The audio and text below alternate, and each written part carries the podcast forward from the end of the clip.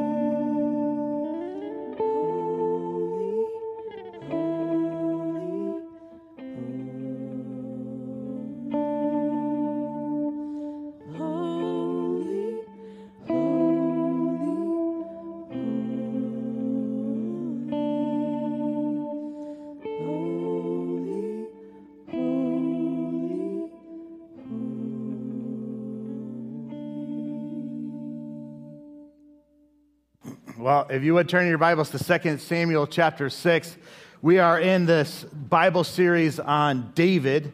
We said week one, David was a Renaissance man, which means just that David was good at a lot of things, right? Really good at a lot of things. Really, really anointed with his writings if you read the Psalms. Uh, a poet, uh, uh, a songwriter. Um, a musician, right? He played for a king. That's how good he was. Uh, a warrior, we saw him take on Goliath, right? We saw the courage that he had, his dependence on God. He, he was a king, one of the greatest kings in all the earth, right? He was a statesman. He, he had all those things, but that wasn't the one thing, right? That wasn't the one thing that really set him apart that we that we point to. No, that, that one thing was that God said he was a man after his own heart. Wouldn't you love that to be said about you? Right? And looking at David, we, we want to see what set him apart, why he was those ways, what, what impacted his life. And today we're, we're looking at part three, which is, going to look at his passion. This is, uh, I think I taught this on Wednesday night um, week one, maybe week two, about it. We're also doing a sermon series or a Wednesday night series on, on David, and uh, I've enjoyed going through that. But um, today, we, we want to see David's passion. In, in this account, David is now king. He's coming to the throne, and he desires to bring the Ark of the Covenant into Jerusalem. The Ark of the Covenant was, if you've seen Raiders of the Lost Ark, the first one, the best one, the only really good one. You saw that at the end. That's what the Nazis and everybody were going after. Uh, I can't remember if it looked like it should, but I think it did. But you, you know what we're talking about, right? The, this ark, this wooden box that was plated with gold. It had two angels over the top with their wings, or cherubim with their wings kind of pointing to each other, right? It was placed in the Holy of Holies. It was placed in, in the central part of the tabernacle. And you're going to notice that when we read this passage, God's presence was connected to it, right? That was the valuable thing. It wasn't the gold, right?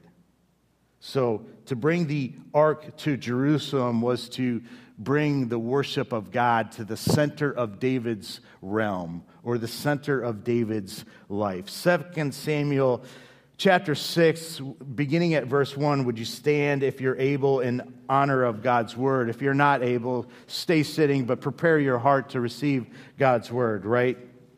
David again brought together all the able young men of Israel, 30,000. 30,000, guys. We've got five, 6,000 in Willard. He and all his men went to Baalah in Judah to bring up from there the ark of God, which is called by the name what name? The name of the Lord Almighty, who is enthroned between the cherubim on the ark.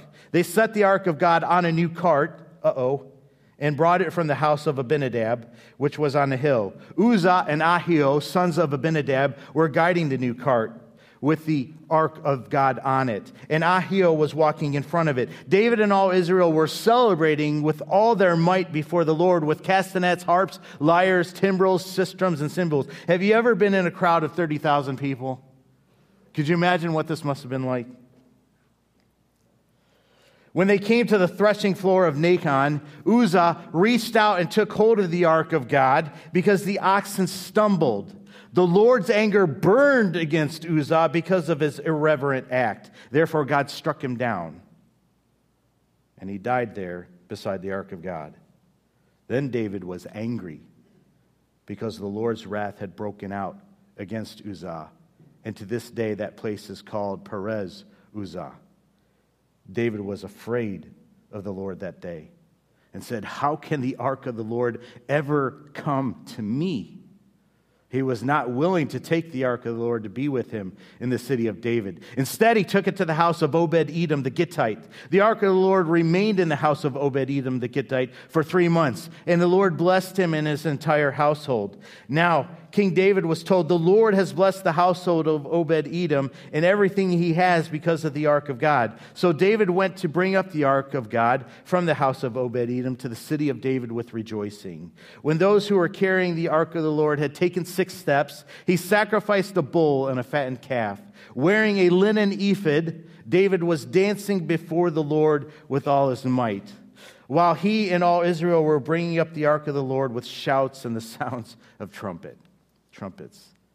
As the ark of the Lord was entering the city of David, Michal, daughter of Saul, watched from a window. And when she saw King David leaping and dancing before the Lord, she despised him in her heart.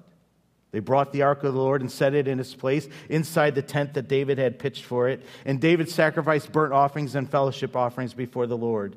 After he had finished sacrificing the burnt offerings and the fellowship offerings, he blessed the people in the name of the Lord Almighty. Then he gave a loaf of bread, a cake of dates, and a cake of raisins to each person in the whole crowd of Israelites, both men and women. And all the people went to their homes. When David returned home to bless his household, Michal, daughter of Saul, came out to meet him and said, How the king of Israel has distinguished himself today, going around half naked in full view of the slave girls of his servants as any vulgar fellow would. David said to Michal,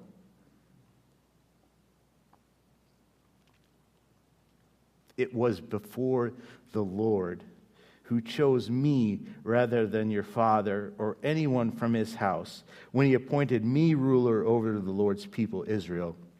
I will celebrate before the Lord. I will become even more undignified than this, and I will be humiliated in my own eyes. But by these slave girls you spoke of, I will be held in honor. And Michal, daughter of Saul, had no children to the day of her death. Father, we recognize this is your word, Lord. Father, would you soften our hearts? Would you open our eyes? Would you open our ears? Would you help us to understand it? Would you speak to us through it today? Would you help this to be a mirror moment that we can look and see if anything needs to be changed, if we need to repent of anything? Father, would you unlock the truths of salvation, Lord, to somebody in here that may not understand it fully or need to accept it, Lord? Father, we, we thank you for your word. You thank you for this amazing gift that's been given to us, Lord. Father, we love you and give you praise. In your name we pray. Amen. You may be seated.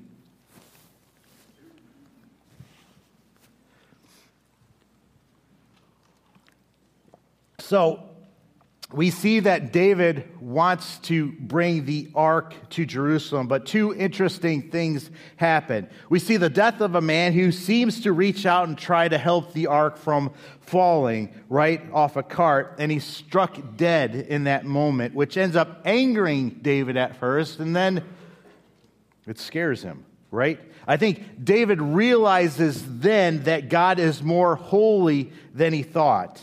Then the ark goes to the house of Obed Edom. As a result, the house is blessed. And I think in that moment, David realizes that God is more merciful, more gracious than he realized. Verse 16. This is after the ark of God it comes into Jerusalem. This is. Uh, how everything plays out. As the ark of the Lord was entering the city of David, Michal, daughter of Saul, watched from a window. And when she saw King David leaping and dancing before the Lord, she despised him in her heart. They brought the ark of the Lord and set it in place inside the tent that David had pitched for it. And David sacrificed burnt offerings and fellowship offerings before the Lord. After he had finished sacrificing the burnt offerings and fellowship offerings, he, notice this, blessed the people in the name of the Lord Almighty. Very interesting. He's a king. Blessing the people was the job of a priest. But here he is doing that, right? Then he gave a loaf of bread, a cake of dates, a cake of raisins to each person, the whole crowd of Israelites, both men and women. All the people went to their homes. These cakes that were given out, right, would have been great and expensive delicacies. They would have cost a lot. And, and notice, he, he gives them not just to the men, not just one to each family. No, he gives it liberally, right, to everyone in the crowd. What's he doing? And why does Michal despise him.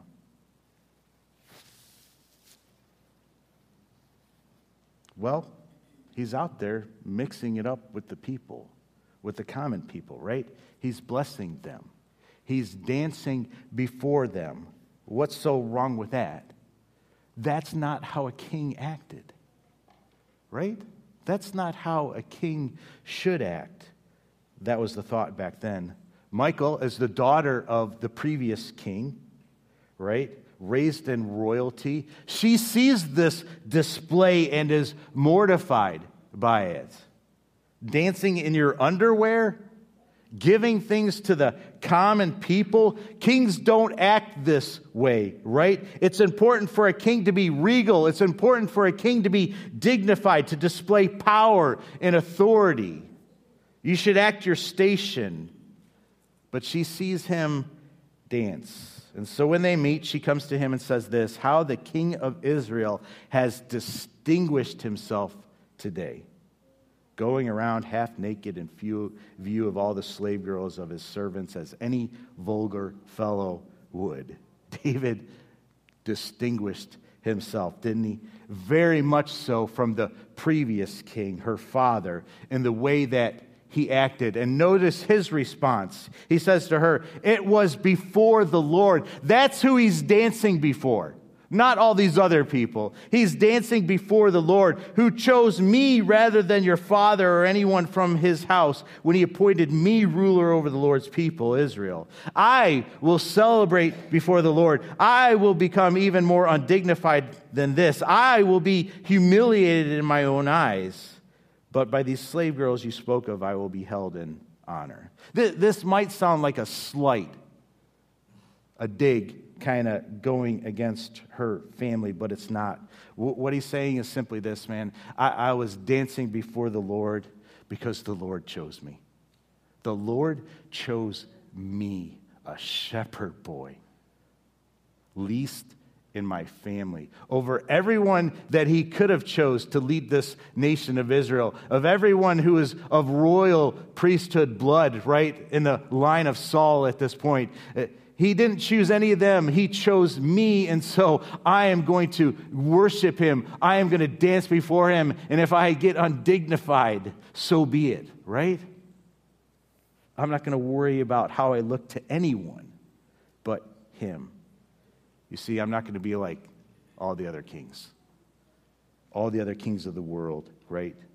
I'm not worried about being respected among the elites. I'm not worried about elevating myself because I realize that the, God's already done that, right? The common people, they'll hold me in honor. Very different from the previous king, Saul. We, we looked at him week one, right? Do you remember? He was worried about what everyone thought. He was worried about what his soldiers thought. And so he ended up not following what God told him to do because he was worried about them. He, he erected a monument in his own honor. He, he was envious. He got jealous of some song lyrics that spoke about this young man named David. A normal king wants to be worshiped wants to be held in high regard and acts in a way to encourage that. But David knew where he came from. David was confident in what the Lord had already done. So he was going to worship him no matter how it looked, right? I admire how passionate David was with his worship. He was free, right? Think about all the pressures that would have been on him, right? Is, is this David really worthy of kingship? That's what people would have been wondering. That's what he's probably wondering how people look at him. There would have been all this pressure, all these expectations for this boy to be king and to act dignified. But David got to the point where he was like, I don't care. The only person that matters in what they think is the one who put me here, right? To be at peace like that, that's a beautiful thing. How do you get there? I think these two incidents before this helped change his life. Going back to the first one, when he starts to bring the ark, right, they place it on a cart, and there are these men walking with it. One, Ahio, in front of it, and then this other Uzzah alongside of it or in the rear, right? The oxen stumbled, and the man Uzzah grabs a hold of it to steady it. Here is this incredibly valuable thing that is normally in the most holy of holy places, and it appears like it's going to fall off this cart. And so Uzzah grabs it to steady it, and he's struck dead. David's reaction at first is he's mad at God. The first time I read it, I kind of was thinking the same things. This, this doesn't seem right that God would do that. After all, he was just trying to protect it, right? What's going on here? We know that there were all these rules surrounding the tabernacle and the ark and the holy of holies in all other religions they have similar rules right rules that you follow in order to appease the gods that they pertain to you you, you follow the rules to make the gods happy or you face their wrath. But that's not what's going on here. If you read in Deuteronomy 4, Moses speaks before he dies, and he's speaking to all the people about these rules, about these laws that God gave on how they were to worship him and how they were to approach the, the ark and the tabernacle, right? And he says something very interesting in this passage when he's talking to them about these things. He says, If you obey all these laws, the world will know what a glorious God we serve. You see the difference? The world will understand who God is. What that means is the Ark of the Covenant, and, and really actually the whole tabernacle worship scheme, is a message to the world. It's a revelation from God about who He is and, and what it takes to be in relationship with Him. It was about God revealing Himself through these truths, through these symbols to the world. This is who I am, and this is how I must be approached, right? This is how I'm going to save the world. This is a gospel presentation, and we're going to see that just through the ark alone. So the rules around the ark are crucial because they're part of the message to the world of who God is. If the rules are forgotten, if the rules are disobeyed, if the rules are not carried out, then what does that do to the message?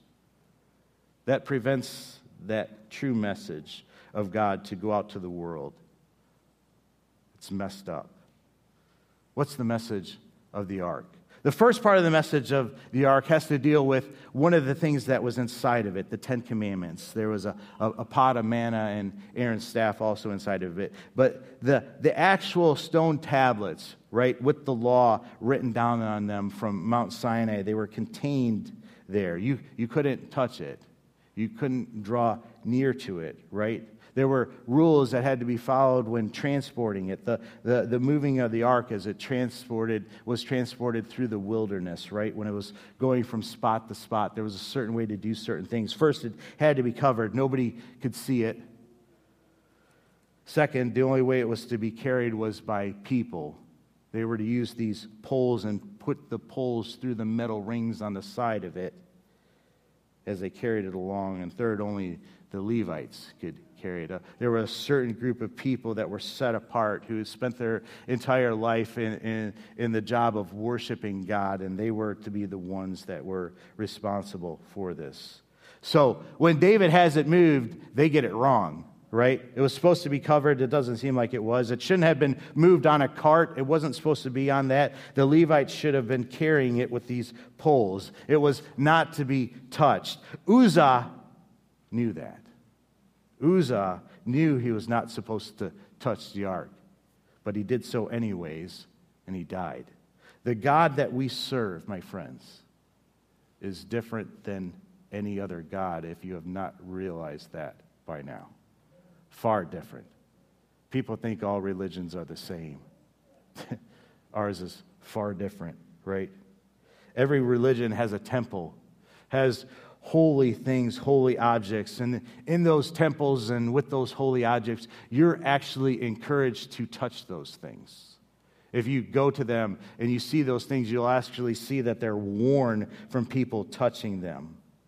They're often seen as being magical or bestowing a blessing on people if you can touch this. If you touch these things, if you, if you make the way to these things, right, you will show to these gods that you're devoted to them. And these gods would be pleased by that. That's why, with every religion, bar ours, you earn your salvation. You earn it, right? If you're good, outweighs your bad. If you are a good person, if you try hard enough, if you sacrifice enough, right, you will earn God's favor. But we are the only religion that says there is a distance between you and God, and you can't earn your way to Him. How do we know that? Well, that's what the law shows us. The law, like the Ten Commandments, actually condemns us to death, condemns us to be separated from God. That's the message. The, the law will result in our death because no one can live that law out. No one can possibly follow those rules perfectly. No one can be righteous, righteous enough. No one can live up to the Ten Commandments. They just show us that we're a, a failure. In our religion, if there's going to be any salvation, it won't be from our efforts. It's going to have to come from a, another place, right? That's what David learned when God struck down Uzzah. God is holy. God is unapproachable, right? The law, what Uzzah touched when he grabbed a hold of the ark, brings a death sentence because we can't carry it out. How are you doing with the Ten Commandments, right? When the oxen stumbled, Uzzah touching it was a message that said the opposite of what the gospel proclaims. Think about this. His touching it was him saying, I'm good enough. I'm a good enough person. It'll be okay if I touch this holy thing of God. It, it says, God needs my help. God needs me to help him. That's not the message of the gospel, though, right? God doesn't need our intervention to be saved. That's pride that reaches for the ark. The, the worst thing that could have happened if it would have fallen on the ground, right, is they would have to just pick it up. Maybe something gets dented, I don't know.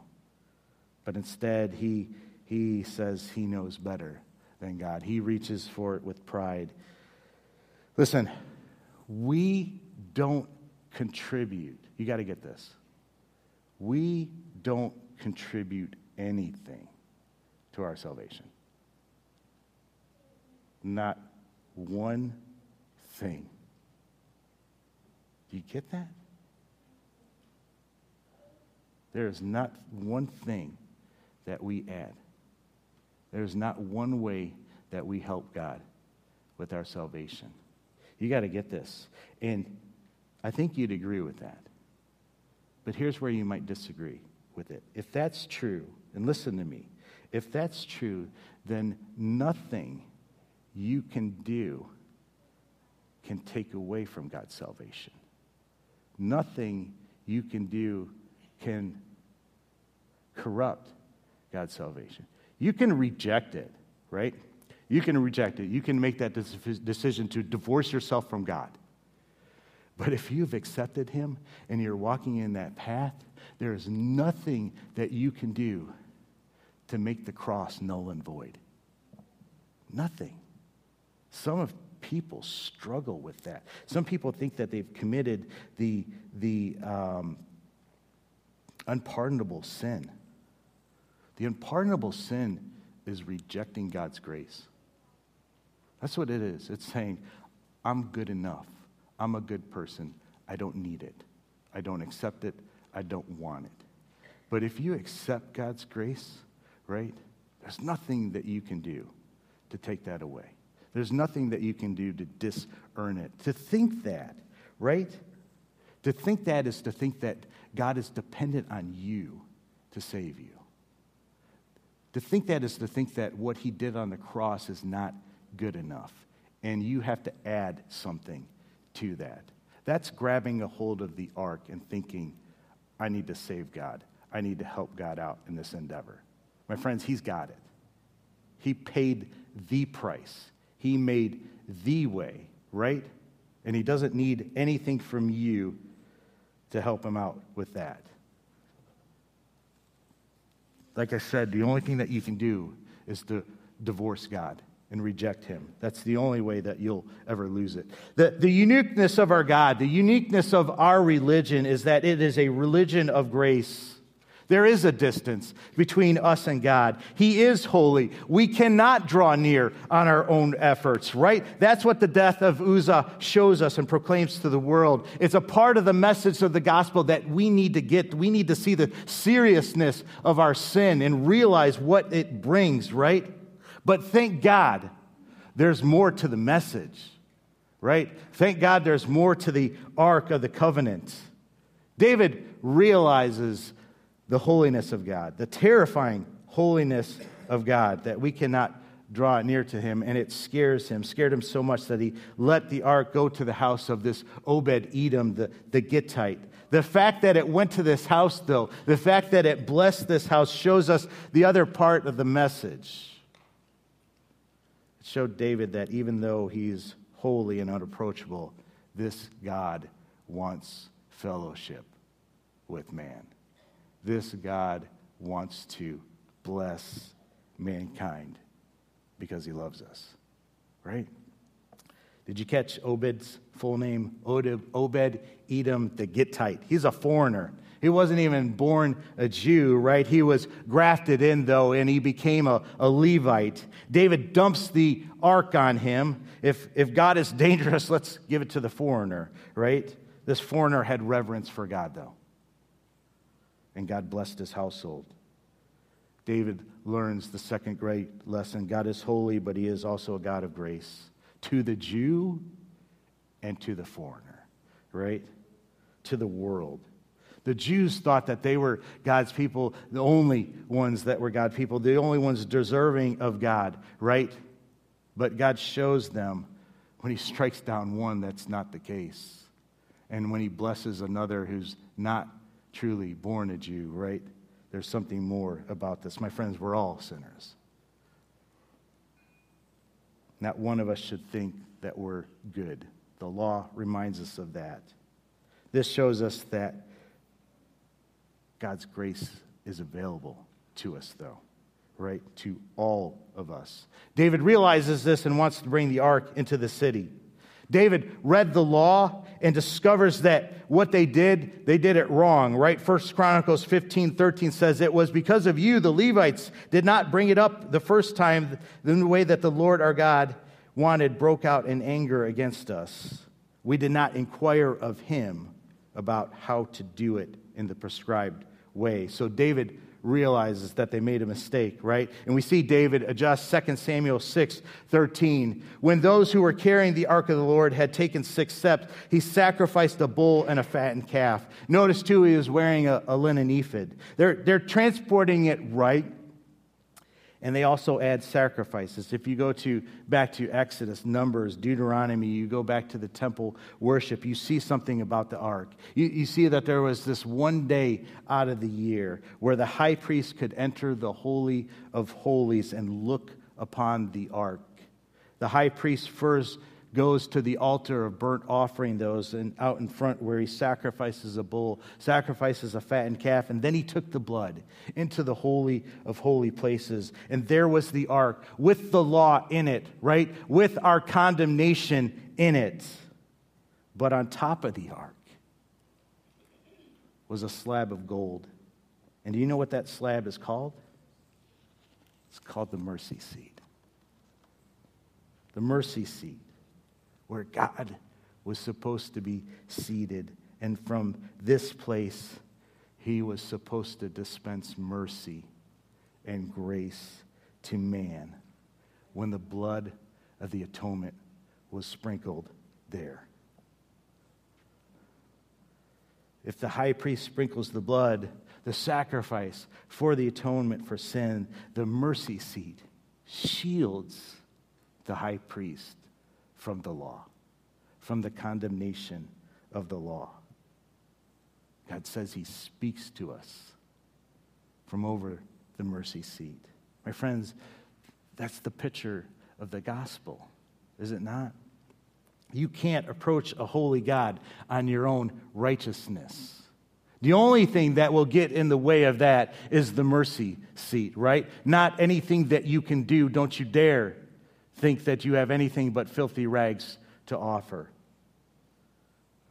But there was a sacrifice, right? A sacrifice for sin. By God's mercy, now he can be approached. God can open the way and justify you and me. We know when Jesus came, he told us he was the way, the truth, the life, the life from that condemnation, right? David learned through these two things I'm a sinful man. I'm more lost before a holy God than I had realized. But at the same time, he learned that his God is a God of mercy and grace, and he desires to have a relationship with me. He learned grace is greater. Amen? What's the understanding do for David? We see it, right? It leads to great joy. It leads to dancing. It leads to worshiping this God of mercy and grace. David didn't see the full message that we see today. Hebrews 10:3 says this, but those sacrifices are an annual reminder of sins. That's the sacrificial system that was in place before Jesus, right? It is impossible for the blood of bulls and goats to take away sins. Therefore, when Christ came into the world, he said, "Sacrifice and offering you did not desire, but a body you prepared for me." With burnt offerings and sin offerings you were not pleased. Then he said, Here I am. It is written about me in the scroll. I have come to do your will, my God. And verse 10 And by that will, we have been made holy through the sacrifice of the body of Jesus Christ once and for all. Somebody needs to hear that again and by that will. We have been made holy through the sacrifice of the body of Jesus and our good works? No. Through the sacrifice of the body of Jesus Christ now and until I sin? No. Once and for all. Don't you dare diminish the work of Jesus Christ. Don't you dare let the enemy speak lies to you about who you are, about who you belong to. You are holy, not because of anything I've done, you've done. You are holy because of one thing, because of what Jesus Christ did. You can add nothing, you can take nothing away from it. The only thing that you can do is reject it. That's the only thing. Don't forget it. The enemy will lie to you, the enemy will cause you to doubt it. Some people around you may cause you to doubt it, but there's the truth. And by that will, Jesus surrendering his will to the Father's will, right? We have been made holy through the sacrifice of the body of Jesus Christ once and for all. When he died, the veil was torn. We got the symbol, right? Ripped from top to bottom. No longer are we separated from God. No longer can we not approach God, right? Because of his sacrifice, we can be reconciled to him. That's our job now to be ministers of that reconciliation. That's our privilege to tell other people you can be reconciled to God. The, the law points that we're separated, that we're condemned to die. But mercy, but grace changes everything. Jesus makes a way. Not you, not me, Jesus, right? Do you see you can't add to that? Do you see you can't take away from that? All you can do, all I can do is live in gratitude to that. Right? One day I will stand before God, and the only thing I will be able to say is, I'm only here because of what you did. That is my only hope. Accept me because of what your son did for me, right? That is where I've placed my trust. That is where my faith is. That is where I want to live every day from here on out. That is what I want from my kids. That is what I want for every one of you. Amen? Stand with me.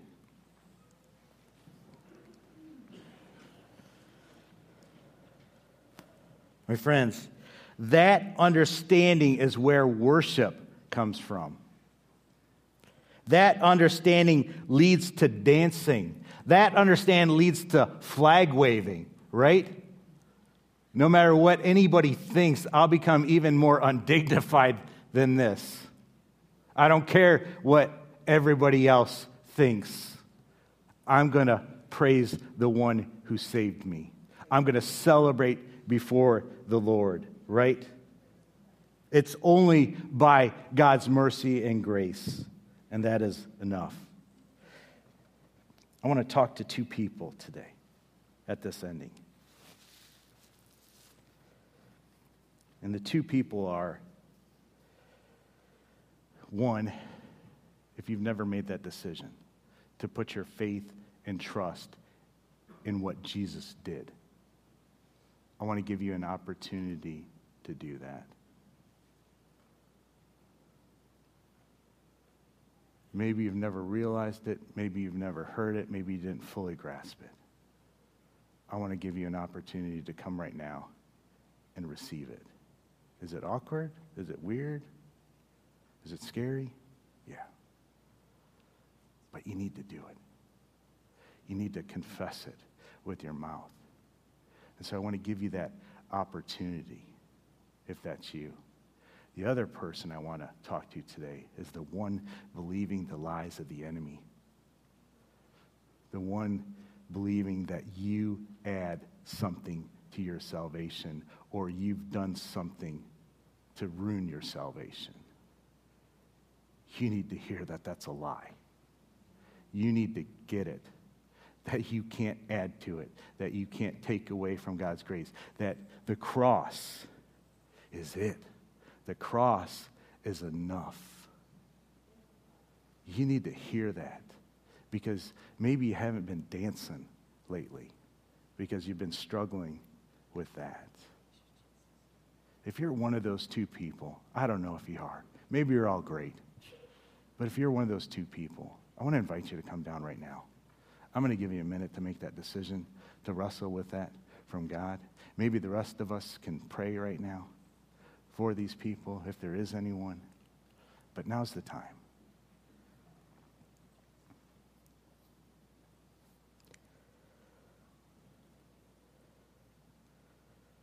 Don't say no. Don't let this opportunity pass.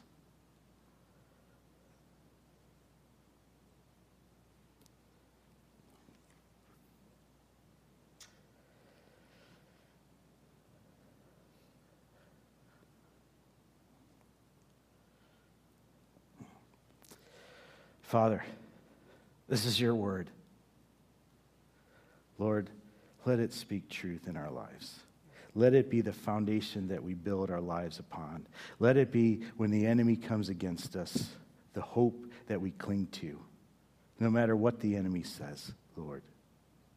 Father, would you send us out from this place? Would you send us out with this message, Lord? That we are not good people, not one of us, but we are made righteous because of what you did on a cross for us. That is the hope that we have, Lord. That is the only way we can approach you, Lord. Father, let us be able to share that with somebody in the world today. Lord, let us be willing to be undignified. Let us not care about what people think, Lord, but only care about you. Lord, we love you and we give you praise. In your name we pray.